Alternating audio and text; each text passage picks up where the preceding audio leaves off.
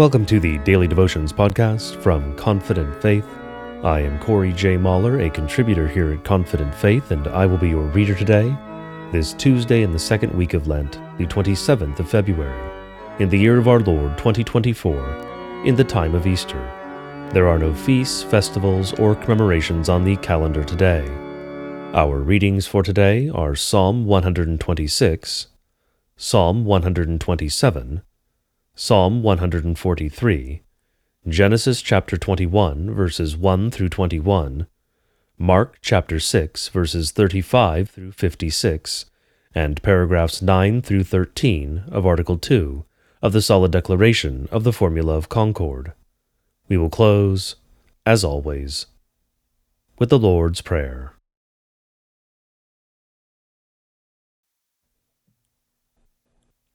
Today's first reading from the Psalter is the 126th Psalm. When the Lord restored the fortunes of Zion, we were like those who dream. Then our mouth was filled with laughter, and our tongue with shouts of joy. Then they said among the nations, The Lord has done great things for them. The Lord has done great things for us, we are glad. Restore our fortunes, O Lord, like streams in the Negeb. Those who sow in tears shall reap with shouts of joy. He who goes out weeping, bearing the seed for sowing, shall come home with shouts of joy, bringing his sheaves with him. Glory be to the Father, and to the Son, and to the Holy Spirit, as it was in the beginning, is now, and will be forevermore. Amen.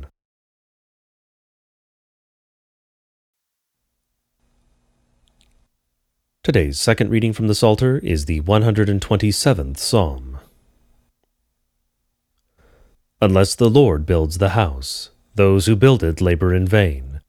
Unless the Lord watches over the city, the watchman stays awake in vain.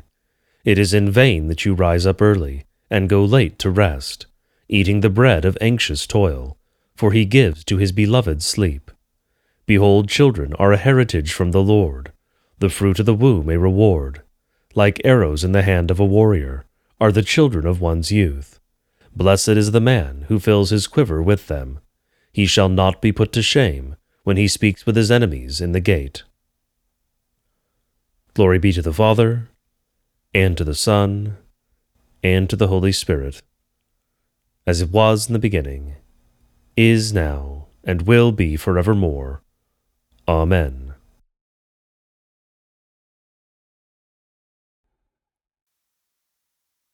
Today's third reading from the Psalter is the 143rd Psalm. Hear my prayer, O Lord. Give ear to my pleas for mercy. In your faithfulness answer me in your righteousness. Enter not into judgment with your servant, for no one living is righteous before you. For the enemy has pursued my soul. He has crushed my life to the ground. He has made me sit in darkness like those long dead. Therefore my spirit faints within me. My heart within me is appalled. I remember the days of old. I meditate on all that you have done. I ponder the work of your hands. I stretch out my hands to you. My soul thirsts for you like a parched land. Answer me quickly, O Lord. My spirit fails. Hide not your face from me, lest I be like those who go down to the pit. Let me hear in the morning of your steadfast love, for in you I trust. Make me know the way I should go, for to you I lift up my soul. Deliver me from my enemies, O Lord. I have fled to you for refuge. Teach me to do your will, for you are my God. Let your good spirit lead me on level ground. For your name's sake, O Lord, preserve my life. In your righteousness bring my soul out of trouble. And in your steadfast love you will cut off my enemies, and you will destroy all the adversaries of my soul for I am your servant. Glory be to the Father, and to the Son, and to the Holy Spirit, as it was in the beginning, is now, and will be forevermore. Amen.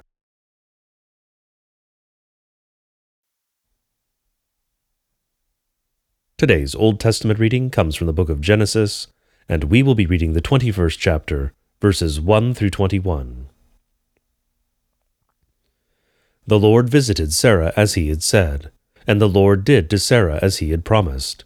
And Sarah conceived and bore Abraham a son in his old age, at the time of which God had spoken to him. Abraham called the name of his son, who was born to him, whom Sarah bore him, Isaac. And Abraham circumcised his son Isaac when he was eight days old, as God had commanded him. Abraham was a hundred years old when his son Isaac was born to him. And Sarah said, God has made laughter for me. Every one who hears will laugh over me. And she said, Who would have said to Abraham that Sarah would nurse children? Yet I have borne him a son in his old age. And the child grew and was weaned, and Abraham made a great feast on the day that Isaac was weaned. But Sarah saw the son of Hagar the Egyptian, whom she had borne to Abraham, laughing. So she said to Abraham, Cast out this slave woman with her son, for the son of this slave woman shall not be heir with my son Isaac. And the thing was very displeasing to Abraham on account of his son. But God said to Abraham, Be not displeased because of the boy, and because of your slave woman. Whatever Sarah says to you, do as she tells you.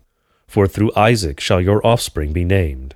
And I will make a nation of the son of the slave woman also, because he is your offspring. So Abraham rose early in the morning, and took bread and a skin of water, and gave it to Hagar, putting it on her shoulder, along with the child, and sent her away. And she departed and wandered in the wilderness of Beersheba. When the water in the skin was gone, she put the child under one of the bushes. Then she went and sat down opposite him a good way off, about the distance of a bowshot, for she said, Let me not look on the death of the child. And as she sat opposite him, she lifted up her voice and wept. And God heard the voice of the boy. And the angel of God called to Hagar from heaven and said to her, What troubles you, Hagar? Fear not, for God has heard the voice of the boy where he is. Up, lift up the boy, and hold him fast with your hand, for I will make him into a great nation. Then God opened her eyes, and she saw a well of water. And she went and filled the skin with water, and gave the boy a drink. And God was with the boy, and he grew up. He lived in the wilderness, and became an expert with the bow. He lived in the wilderness of Paran, and his mother took a wife for him from the land of Egypt. This is the word of the Lord. Thanks be to God.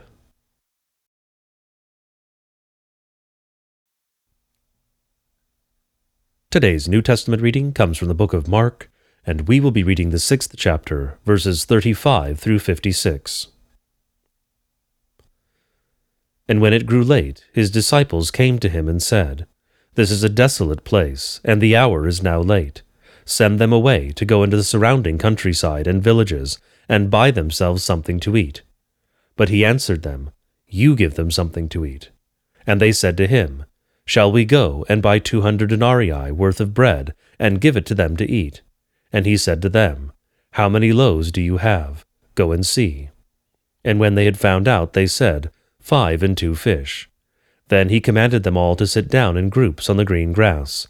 So they sat down in groups, by hundreds and by fifties. And taking the five loaves and the two fish, he looked up to heaven and said a blessing, and broke the loaves, and gave them to the disciples to set before the people and he divided the two fish among them all. And they all ate and were satisfied. And they took up twelve baskets full of broken pieces and of the fish. And those who ate the loaves were five thousand men. Immediately he made his disciples get into the boat, and go before him to the other side, to Bethsaida, while he dismissed the crowd. And after he had taken leave of them, he went up on the mountain to pray. And when evening came, the boat was out on the sea, and he was alone on the land and he saw that they were making headway painfully, for the wind was against them. And about the fourth watch of the night he came to them, walking on the sea. He meant to pass by them, but when they saw him walking on the sea, they thought it was a ghost. And he cried out, for they all saw him and were terrified. But immediately he spoke to them and said, Take heart, it is I, do not be afraid. And he got into the boat with them, and the wind ceased, and they were utterly astonished for they did not understand about the loaves, but their hearts were hardened. When they had crossed over, they came to the land at Gennesaret, and moored to the shore. And when they got out of the boat, the people immediately recognized him. and ran about the whole region, and began to bring the sick people on their beds to wherever they heard he was. And wherever he came, in villages, cities, or countryside, they laid the sick in the marketplaces, and implored him that they might touch even the fringe of his garment. And as many as touched it were made well. This is the word of the Lord. Thanks be to God.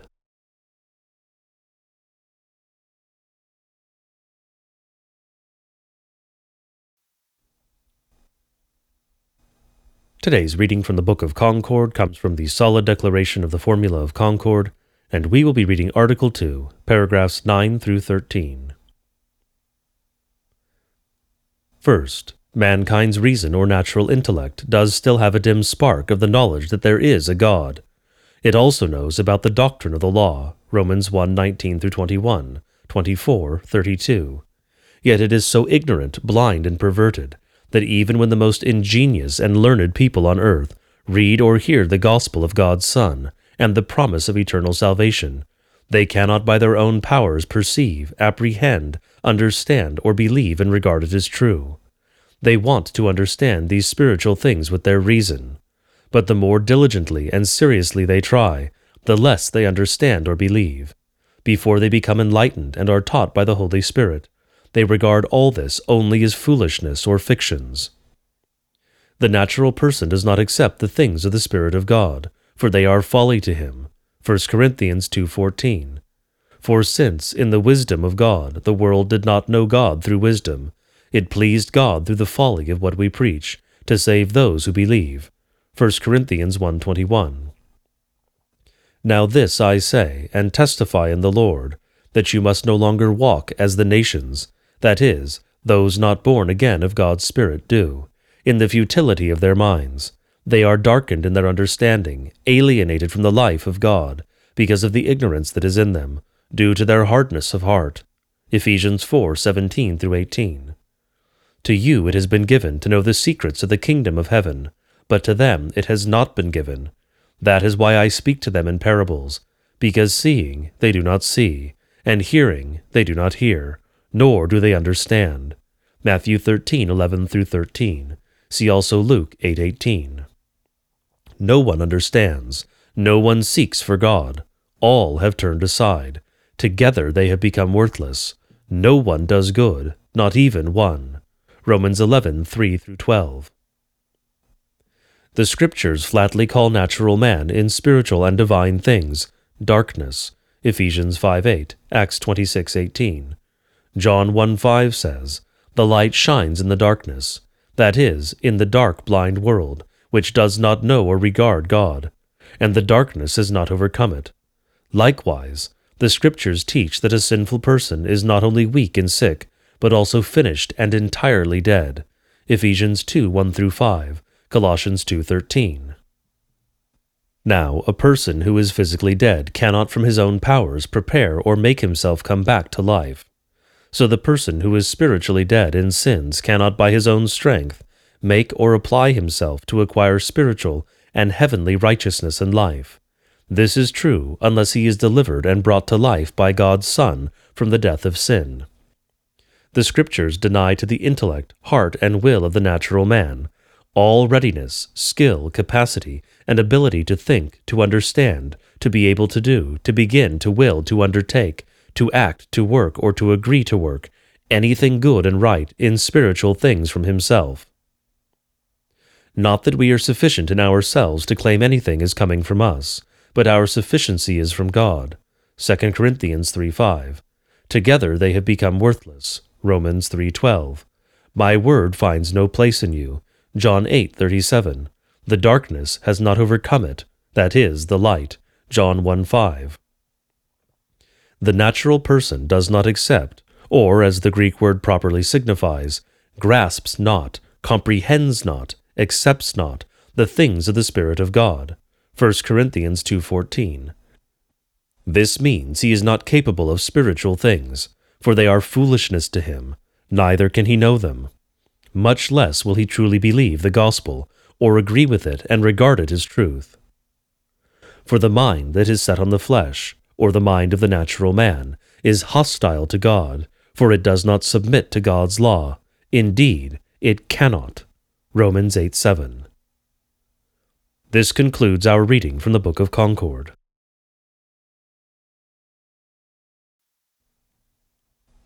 I now invite all of you to join me in reciting the Lord's Prayer, one of the most ancient prayers of the Church. I do encourage you to say it aloud if you are somewhere it would be reasonable to do so, but praying it silently is, of course, also fine. The Lord knows what is in your heart. Lord, remember us in your kingdom, and teach us to pray. Our Father, who art in heaven, hallowed be thy name. Thy kingdom come, thy will be done on earth as it is in heaven. Give us this day our daily bread, and forgive us our trespasses, as we forgive those who trespass against us. And lead us not into temptation, but deliver us from evil. For thine is the kingdom, and the power, and the glory, forever and ever. Amen. Go in peace and grace to serve our Lord and Savior Jesus Christ, in whatever calling has been given you or tasks set before you. Until tomorrow, God be with you.